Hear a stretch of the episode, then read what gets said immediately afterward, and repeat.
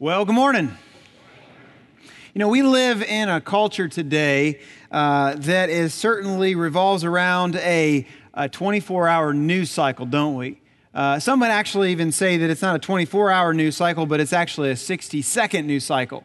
Uh, to where we hear a, a, some kind of a story and it comes uh, via our way through a cell phone, through a tablet, through a television, through the radio, through a billboard, through this, through that, through word of mouth, uh, and all kinds of things. And it hits us, doesn't it? And it can certainly uh, leave us debating and us talking about it. And then we go to bed, and then the next day, a new dawn emerges, and then it's another story that we hear. And it's just over and over and over again. That's kind of the culture we live in today. Uh, just for instance, Recently in our culture, there was two men that were indicted for charges, and supposedly they're close to the President of the United States. That was one story. And then uh, the dawning of a new day comes, and the next day, John McCain, senator, uh, war hero, passes away, and that's what we hear about. And it's re- rinse and repeat over and over and over again. We go.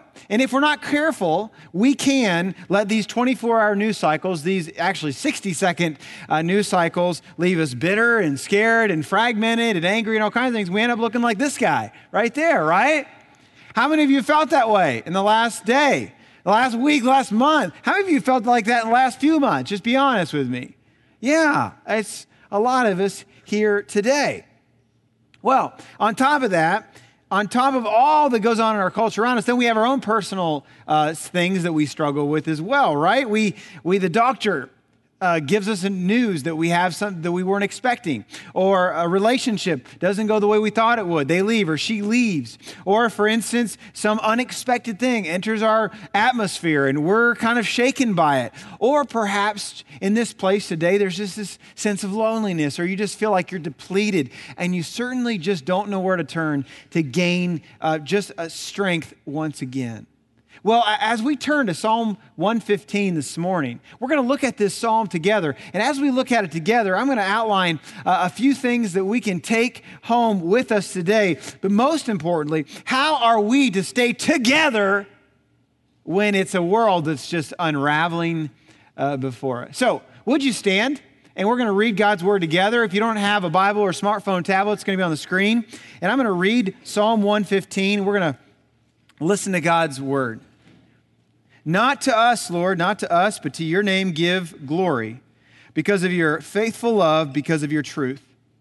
Why should the nations say, Where is their God? Our God is in heaven and does whatever he pleases.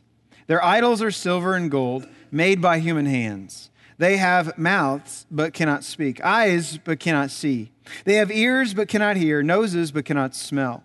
They have hands, but cannot feel, feet, they cannot walk.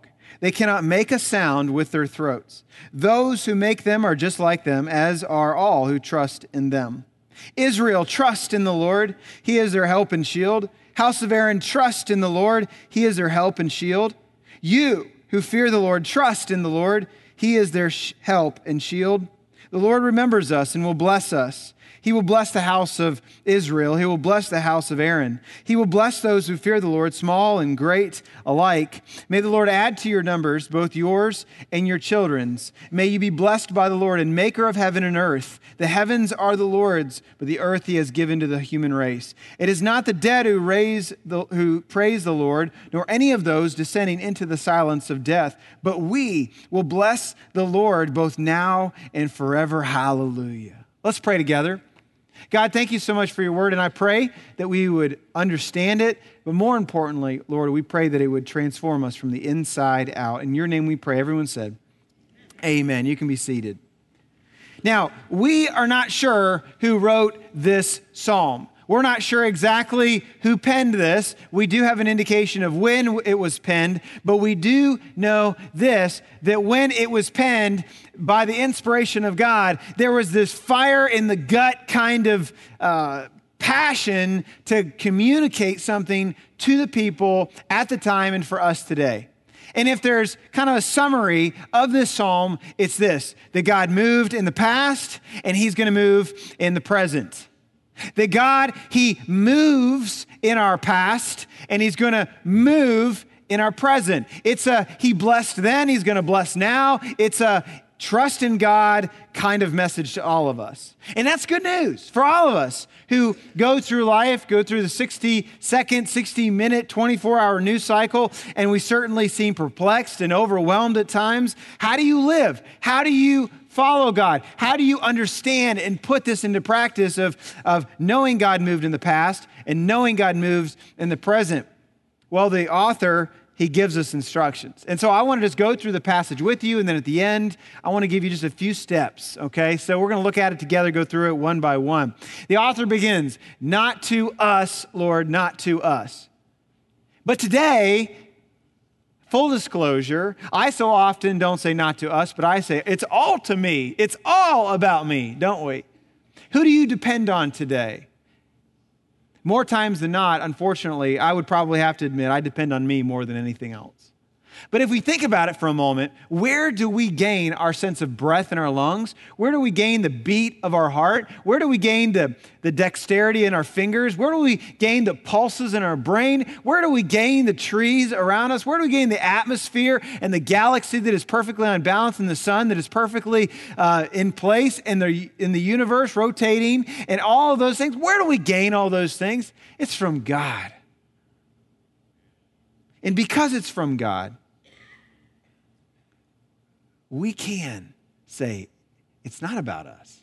That, that we're just an extra in the character, but it's he's the main attraction. And yet, so often the case, we make it about us, right? And so we perfectly construct this little teeny lifeboat, and, and, and, it's, and it's the USS Ray. And, and, I'm, and I'm in my little lifeboat, and I'm paddling away. And as I'm paddling, this little small wave comes up and rocks me, and it capsizes me over with the latest 24 hour news cycle or something that hits my life. But the psalmist reminds us it's not about you. And because it's not about you, there's reasons for that. The reason is that, that he moved in the past, that God did. There was this God, and he was before you, he was before me. And the psalmist says it's because of his character. And, and it goes into the character of God. First one is that, that he is faithful in his love, his loyal, enduring love. Now, where can we find faithful love today? Well, I'll tell you what, it's not found in my dog, Buck, let me tell you. I've oftentimes shared the story about Buck, but you know, he's a loyal dog. He really is. But his loyalty has an end. And, it, it, and his end is if you have a treat that I don't. If you give him some kind of affection and I don't, he'll quickly run over to you. He'll quickly sit down at your feet. He is not a faithfully loving, enduring animal all the time. Where can we find this kind of love? It's only in God that we can find it, his loyal love that endures. If you think about examples, look at the Israel, the nation, and how they would literally be freed by God. They're sent out on this quest, this adventure. They find themselves in the desert because of their own disobedience, and yet they blame God for it. And what does God do? He doesn't turn his back and say, You know, what, you fools, I have nothing to do with you. He faithfully loves them. And where do we find faithful love of Christ? We find it coming to earth, putting on flesh at the age of 30 beginning a ministry, performing miracles, sharing about God, incarnating who God is, being an example of God is to all of us in a visible way, and then getting up on a tree and dying for the sins of humanity, and then giving us righteousness, not because of our own, but because of His righteousness, imputing it to us. This is His faithful, loyal love. But not only do we see His faithful love, but we also see His truth. The, the author says that. Now, what is the truth of God? What is this character and the truth of God? Well, the truth of God, it's everlasting, that it's never changing, that it's the, the, the, the picture frame that we should view the world. It's our source, it's our so, uh, center, it's our north uh, point. It's, it's our focus. You know, so often the case, I will, I, my wife will ask me to hang a picture. And to be honest with you, I hate hanging pictures. And guys, anybody with me hate hanging pictures? Yeah. But I do it because I love my wife, okay? And so one of the things I'll get in order to hang a picture is they'll get a laser or a level, and I'll find that little bubble and I'll try to put it the bubble right in the middle of that level in order to find true center of horizon in order to find what is square, what is right at the time. You see, God, He is truth. in a world that is subjective and everything is subjective, God is the object of truth. And because of that, he moved in the past. And because he moved in the past, well, he's going to move in the present. But in my present in your present, it's so quick and so easy to just start to quiver, isn't it? It's so easy to start to freak out. I'll be quite honest with you. When something comes into my worldview and I'm in my little raft and I'm trying to paddle as, as much as I can and something hits me, a little teeny wave or a big wave hits me, it, I start to freak out and I start to try to control my situation, either by an emotion or something that I can uh, spend money on or something that I can do. It's like a moment of control. And I'm like a finely tuned race car, okay? I can go zero to 60 and trying to build my own pseudo control in two 2.4 seconds.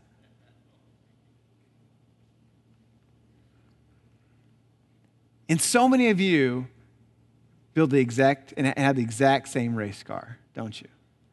Yeah. Why? Well, it's, it's because that we, we don't really trust that he moved in the past, and we don't really trust that he is going to move in our present, but he does. And when we turn and understand this, it changes our life. But so often we struggle, and so what we do is we begin to build this alternative trust and source. And when we do, what we've constructed is something that the author begins to talk about next, verses two through eight. I'm not going to reread it, but basically he begins to paint the picture of these idols. Now, what idols? What are you talking about, right? Okay, what we know about this psalm is that they had just returned from exile from Babylon. Babylon was a nation, a powerful nation that was centered upon graven images, and they worshiped idols. And so the author is saying here, he goes, Look, do not worship the idols that you saw all around you. And then he begins to make fun. He actually, in a sarcastic tone, begins to make fun of the limitedness of these different idols. He says it over and over again, and he makes fun of how they can't even speak and, and, and how the creator, the, the, the artist, actually created them and how limited that even is. Augustine, in his commentary, he says this about verses 5 through 7. He says, Even their artist surpassed them, since he had the faculty of molding them by the motion and functions of his limbs. Even beasts excel them, for they see and hear and smell and walk. In Israel, is like, yeah, we know. Exodus 20, right? Thou shalt not have any graven images before me. We know that. But we're sitting here in our seat, 2018, right? Going, oh, I'm good. Whew, I, I have no Buddhas at home. I'm good. Whew, I have got no idols at home. But before you go like this and begin to pat your own back, put that hand back down and get the smugness out of your soul because, friends, you do and you have and you will in the future. Because an idol is anything that you put in place of God. An idol is anything that you try to construct instead of God. An idol, friends, is limited, just like the author said. So, what are you to do then? Well, the, as a believer of Jesus, the author says in verse 9 and following, let's read it all out together. He says this Israel, trust in the Lord. He is their help and shield. Verse 10, House of Israel, trust in the Lord. He is their help and shield. Verse 11, You who fear the Lord, trust in the Lord. He is their help and he, he is their shield. See, if God moved in the past, He's going to move in your present. If God moved then, He's going to move now. If, there's, if He blessed now, then He's going to bless now and bless to come. And why is the author saying this? Well, because he's contrasting. He's saying, look, the idols, they overpromise, underdeliver, and then there's God. Oh my goodness, there's God. What does he do? Well, number one, he lists the downtrodden. If you're downtrodden today, if you feel de- demise today, Jesus would speak to the downtrodden and he would say this Come to me, all who are weary and burdened, and I'll give you rest. Take my yoke upon you and learn from me, for I am gentle and humble in heart, and you will find rest for your souls, for my yoke is easy and my burden is light. Isn't that great news today? But God also, He has forgiven your past. That's good news for me because I'm a sinner in need to be forgiven of my past. Romans chapter 8, verse 1 says, Therefore, there is now no condemnation for those who are in Christ Jesus. The Apostle Paul said, You are a new creation. All has been passed away because God moved in the past, right? And He's going to move in your present. Then also, God, He delivers strength in our weakness. When we need it the most. Psalm 55, verse 22 says, Cast your cares upon the Lord, and he will sustain you. But also, God, he's a shield to you. As the author said right there in Psalm 115. Here's a quick question How many times does he say that he's a help and a shield? Real quick, how many? How many? Three, that's right. Not one, not twice, but three times. When you repeat yourself once and you repeat yourself twice, and then you say the third time, do you mean business? Yes, you do. Why? Because obviously people aren't listening. And so the author is saying, Look, would you please listen to this? Would you please know this? Pay attention. You can trust him. And so the question then is begged to be asked Do you trust him? Well, certainly the, the church answer is, Well, yes, I trust him. If you come in today, you're a follower of Jesus, you're going to certainly say, Well, yeah, I trust him. Maybe today you're saying, Well, uh, Ray, tell me something I don't know. I get it. But do you really trust him? Do you truly? There was a, a man that was a tightrope walker. His name was Blondin. And, and Blondin was known to, to tightrope walk across Niagara Falls multiple times. Now, why would anyone in their mind, everything, this is a good idea. I don't know, okay? But he thought it was a good idea. 160 feet above the water, surely should he fall, he would fall to his death. And he was known to walk across it like it was no big deal. One time he walked to the middle of the rope and he made an omelet for himself. He ate it and walked back. Now that's a breakfast, isn't it? Another time, he takes a, a, wheelbarrow and he rolls it to the middle of, of, the lawn, and then he comes back and he comes back to the side where there's a bunch of people watching. He says, All right, how many of you think that I can get a person in this wheelbarrow, wheelbarrow him out to the middle, and bring him back? And everyone's like, Oh, yeah, you can do it. Yeah, we, we, yeah, Blondin you're awesome. And then he looks at a guy and he says, How about you, sir? And he says, No, thank you. but this is exactly what God asks us to do.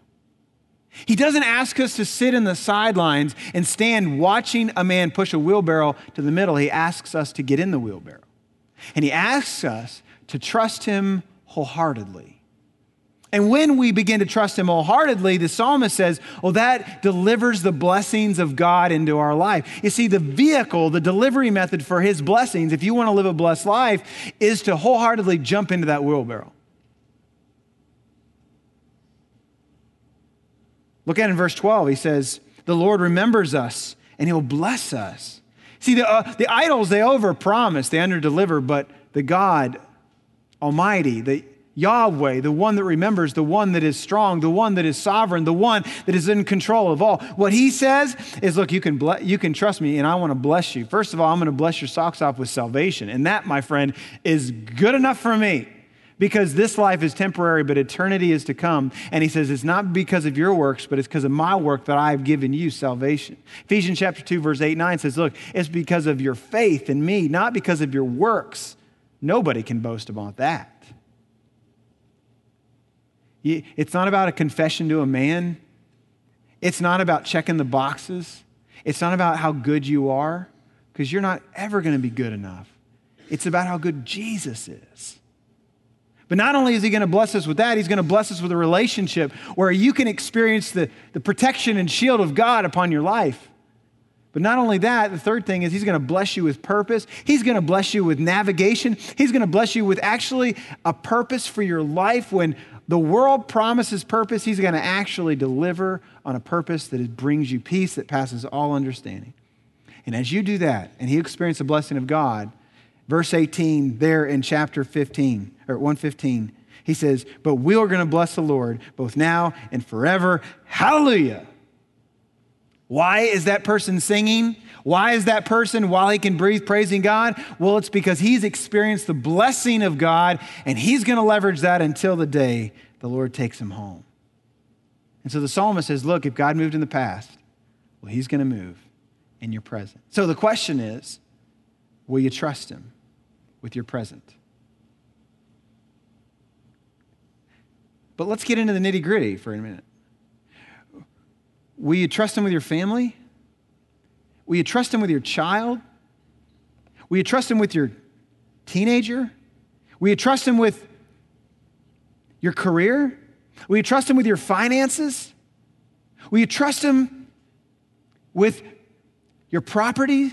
Will you trust Him with your relationships? Will you trust Him in your season you're in? Will you trust Him with your very present, with what is you are facing right now? Will you trust Him? Will you get in the wheelbarrow when you say, I'm all yours? You moved in the past, you move in the present. Will you trust Him? And really, the elephant in the room, really honestly, is will you trust Him even in the season that Graceland's in right now? Right? This last week, I began offering my resignation as pastor at Graceland.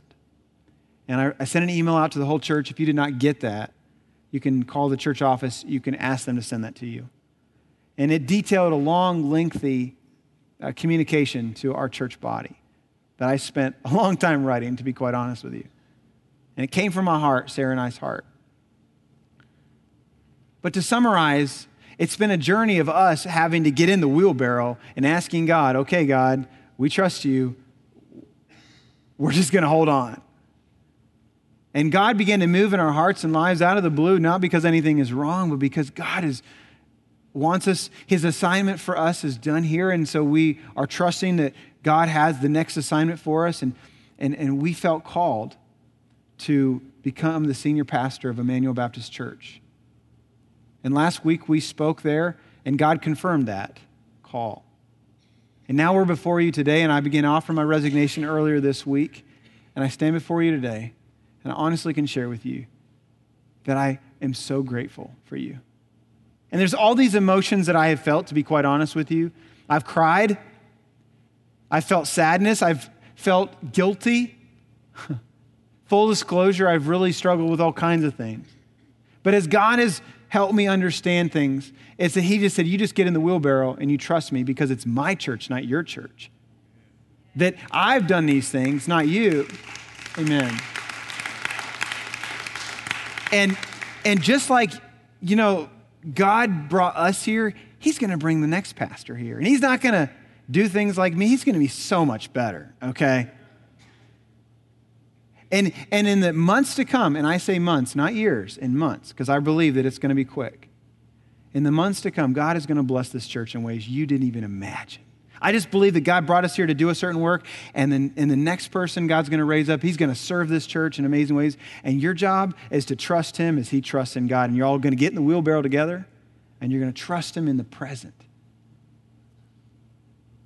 I just want to say thank you. Thank you for trusting in Sarah and I. And thank you for serving alongside of us. And this has not come easy, but we just want you to know that we will be your biggest cheerleaders. I, I want to encourage you trust the elders, trust the staff, trust those who God has appointed, because let me tell you, they want nothing but God's glory to be felt. There's nothing uh, wrong going on, there's just God directing our steps. And so I know it's going to be an amazing ride in the days and months coming. It's going to be, uh, the communication is going to be really, really good. They're already beginning to work behind the scenes, and God is already beginning to raise up who He wants to be here. And so we are in a place to just tell the Lord, we trust you in our present. So, real quickly, what does that look like? To trust Him in our present? Well, I just wanted to share a few things as we close. Number one, have faith. Just have faith. I know that's maybe a pithy maxim of, of sorts, but it's true. The delivery system of God in our life and through our life is faith. Sarah and I have been grabbing onto this scripture through this journey, and that is this one Trust in the Lord with all your heart and lean not on your own understanding. The woman who uh, was sick and bleeding and she had no hope, she grabbed out for Jesus. Remember the story in the New Testament? And she's healed. Why? Because she had faith. And when we have faith, God delivers his blessings upon and through our life. Would you grab onto him? The second thing is cry out to him. In those moments where you know you feel out of control, in those moments when you feel like, man, there's a situation in my life, in my present, I don't know what to do, cry out to Him. This last week, one of my daughters comes screaming down our hallway in our house, running way too fast. And she comes and she falls and trips and she hits her knee or her ankle or shin on something and she starts crying. And I'm in the living room and I'm like, oh, shake it off. No, I didn't do that. Now, what did I do? I run up to her, I get down on me, I pick her up, and I hold her as best I can. I say, Sweetheart, are you okay? She just snuggles in. And that's exactly what our God, our Heavenly Father, He wants us to cry out to Him. He wants us to seek Him out so that He can lead us beside quiet waters, so that He can restore our soul. So that, and Psalm chapter 1, so that He can make in us uh, roots that go deep and a tree that is full of life. The third is turn from anything that isn't God. As you trust in your present, turn from anything that isn't God. If it's evil, turn from Him. Turn from it. If it's fear, turn from it. If it's control, turn from it. If it's gossip, turn from it. If it's error, turn from it. If it's anything that's not of God, just reject it. Because that is not how you're going to trust Him in your present. The fourth thing is, I love this pick patience over panic. When things get too much for you, when things start to overcrowd you, when you feel like the ceiling is getting closer and the walls are coming in and you don't see a way out, would you ask God for patience? Because even when you don't see God at work, guess what? He doesn't mean He's not working. I've shared with you this before, but I'm going to share it again that even in the midst of seeming silence, He is at work behind the scenes and he's doing what he wants to do. Would you, would you have, like my friend, would you take that panic moment and turn to it a praise moment? When you don't feel like praising God, would you just say, you know, I'm going to praise you right now? Even when I want to panic, I'm going to praise you. The psalmist does that in verse 18. He says, Look, we're going to bless the Lord, and we're going to do that wholeheartedly. The fifth thing is, would you rest in his love and his faithfulness? Would you rest in his love and his faithfulness? That his loyal love has been extended to you in the form of Jesus Christ. And the greatest news the world has ever heard or has ever seen or has ever not known about that needs to be told is this news that they can have a relationship with their Creator, not because of them, but because of His love for them. And every single time you feel like you can't trust in God in your present circumstances, would you rest upon His loyal love? Would you remind yourself of the gospel? Would you again go back to Scripture and remind yourself of the freedom we have in Christ? And also, would you remind yourself and rest in His faithfulness because of His character? The old song just does it so well. Great is thy faithfulness, thou changest not. You know it, right? Thy compassions, they fail not. And as thou hast been, forever it will be. And the last one is this pray, pray, pray, pray. Pray for your family. Pray for your relationship with God. Pray that God will give you a love for Him and a love for your community. Pray for your city. Pray for your children. Pray for those around you. Pray for your, the group that you're in at Graceland. Pray for the leaders in our country. Pray for those in their state. Pray for the neighbors that are next to you. Pray for the missionaries across the seas. Pray for those that don't know Him. Pray for those who are far from Him. Pray, pray, pray. And when you can't do anything else, pray some more. Pray for the elders of the church. Pray for the search team. Pray that God will be glorified. And most importantly, church, pray this not to us, Lord, not to us, but to your name be all the glory. May that be our prayer today and forever as we take steps to trust Him in our present.